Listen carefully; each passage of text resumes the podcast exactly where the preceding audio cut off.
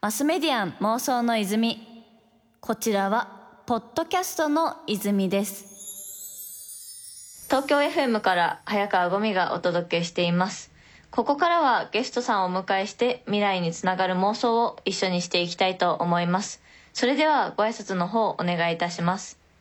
とミニマリスト渋と申しますミニマリストにまつわるものの減らし方とか生活の様子を日々 YouTube とか SNS で配信しております。あれだよねそのミニマリストっていうと結構こう、うん、何かを犠牲にしてこう圧縮してみたいなイメージが、まあ、ある人も一部いるかもしれないけど割とこう自由度をこう上げるためにミニマリストをやってるのかなって結構個人的には印象持ってるんですけどなんかそもそもそのミニマリストってこれどういうなんですかね定義なんですかね？そうですね、まあ、そもそもは必要最低限のもので暮らす人たちをあのミニマリストってあの呼んでいて、まあ、そもそもとしてやっぱ物が多いとあの、まあ、掃除が大変とかあのなくし物が増えちゃうっていうので、まあ、やっぱりあの管理コストがかかってくるので確かに、まあ、あのなくていいものはない方がいいよねっていう基準で物を持つ持たないっ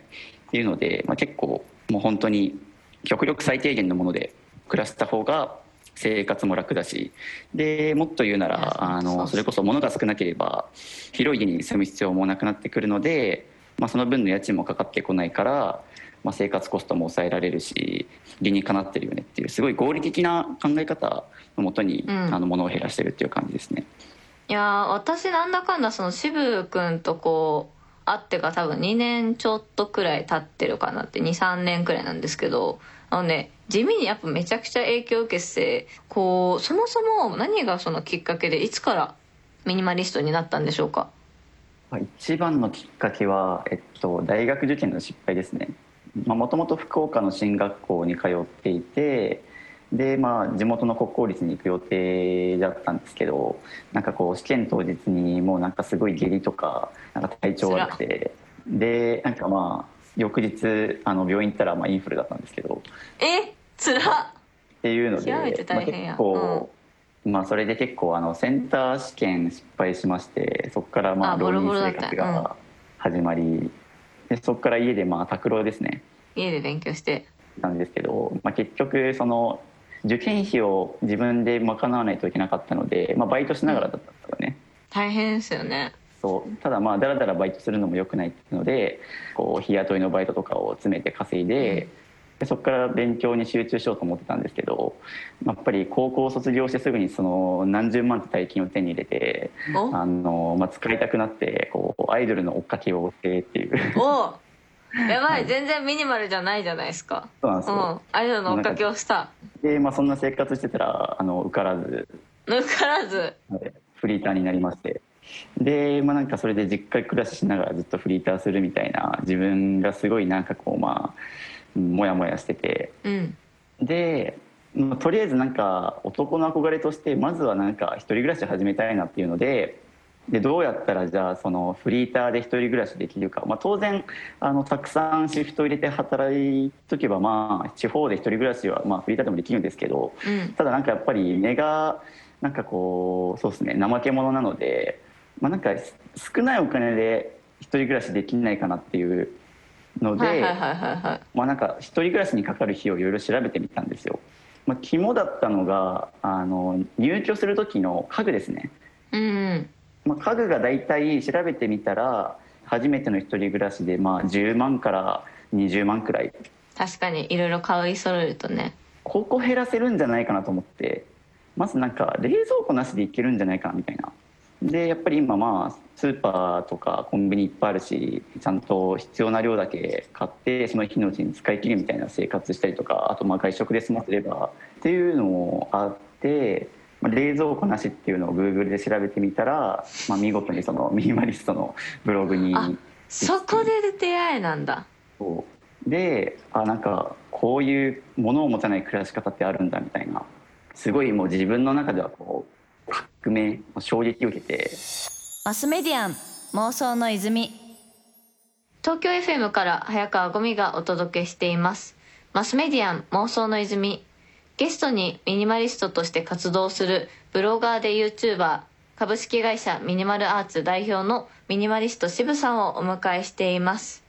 ということで渋君はそうやってしてこうミニマリストという概念に出会ったわけですけどでもそもそもね渋君自体そこまでこうミニマルに過ごさなくてもやっていけるような環境だったんじゃないかなって思うんですけど。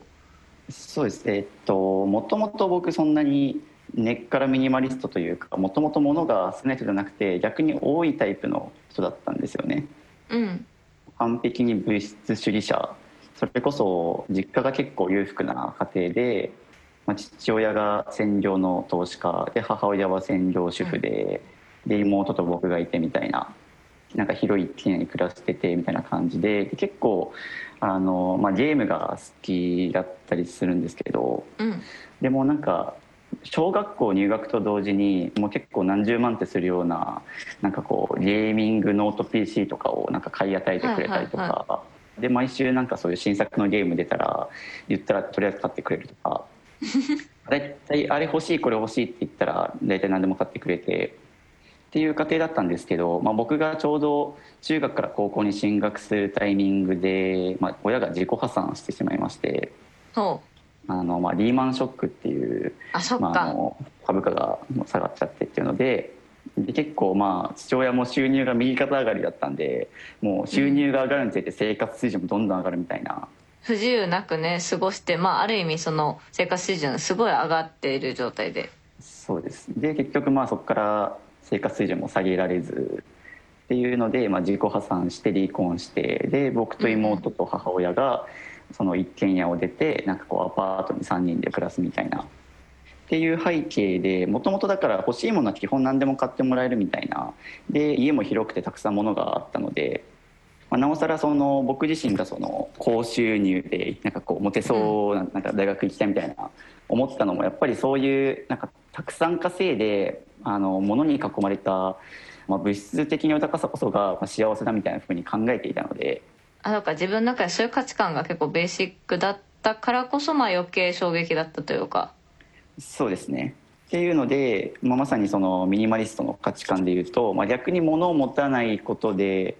まあ、むしろそういう掃除とかあの片付けとかが楽になったりとかで逆にこう部屋がすっきりして見えるとかうんあとなんかもう結構旅行に行けたりとか物より経験にお金使おうとか、まあ、そういうミニマリストのこう、まあ、哲学的なところにもすごい惹かれてあのバッサバッサ物を減らしていったっていうのが僕の、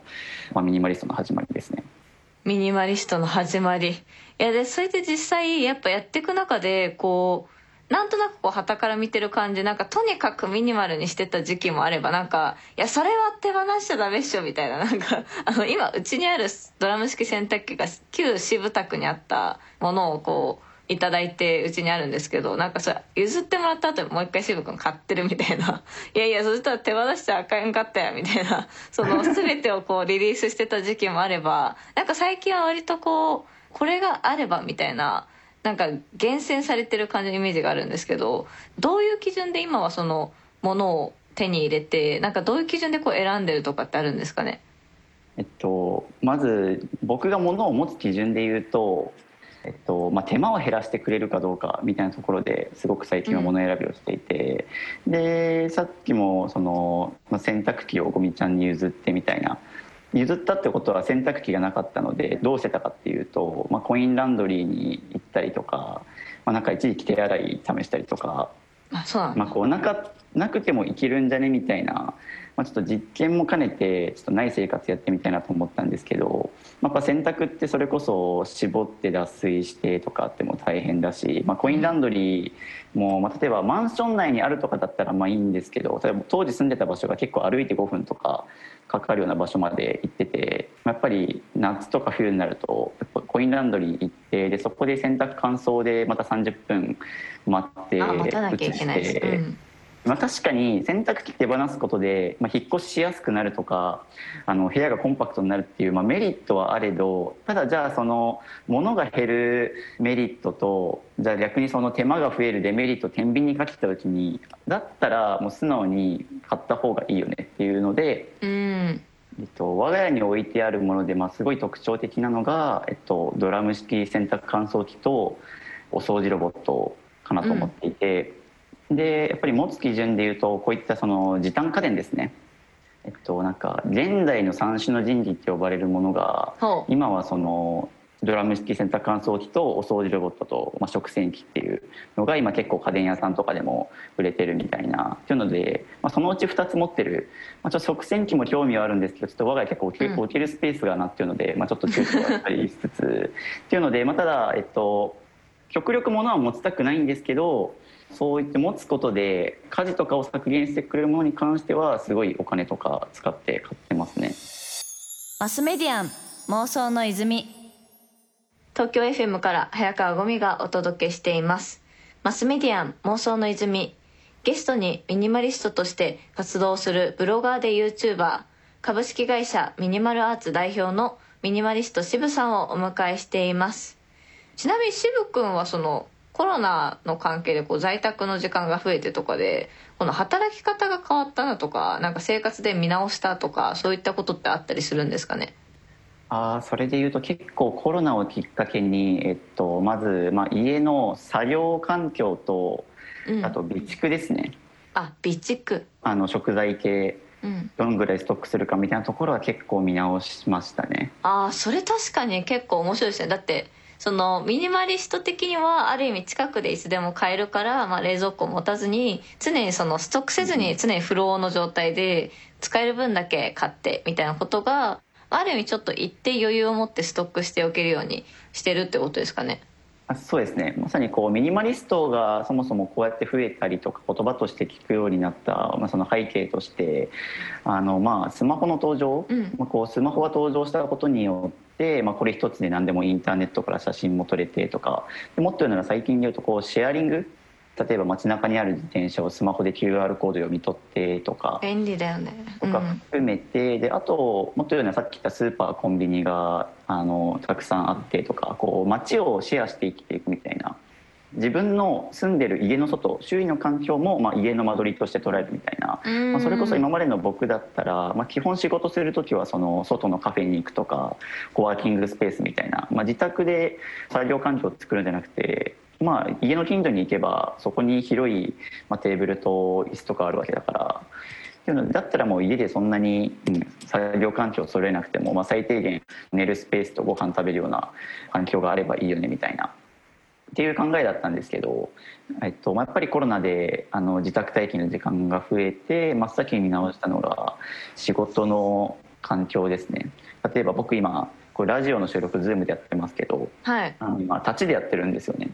ね立ってますよね。うん。高さが出てますから。で最近買ったもので言うと、まあ、スタンディングデスク買って。あ欲しい。そうなんか。でもデスク買うの衝撃ですよね。その今までこの洗濯機の上面とか天面の部分でこう作業してたミニマリスト支部がついにデスクを買ったっていうのはこのミニマリスト界に一大ニュースかなと思うんですけどやっぱ便利ですか？いや便利です。でもう高さ調節もできるし折りたためるしっていうものを買ってもう本当にもうなんか家に一日中スタンディングデスク24時間置きっぱなしにしてるからなんか自然と立って作業しようみたいなうん。っていうのもあるし、まあ、作業環境もそもそも椅子が必要ないので、まあ、そのあたり買わなくていいし小スペースだし、まあ、健康的で結構なんだろうな集中力も上がる眠くなりづらいっていうのでうんこれすごく最近買ってよかったなっていうので、まあ、結構だから外に出なくても、まあ、最低限家の中でそういう仕事ができるあのご飯ができるみたいなっていうのはまあちょっと考えるようになりましたね。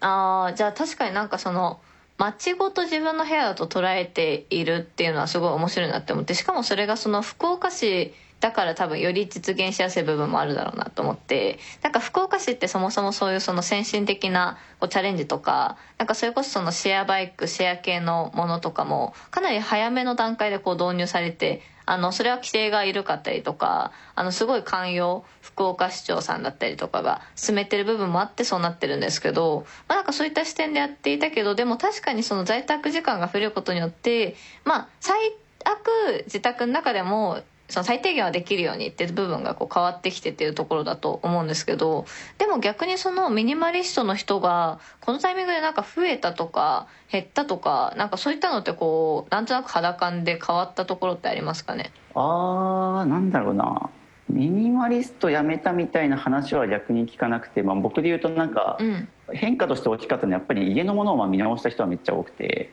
で逆になんか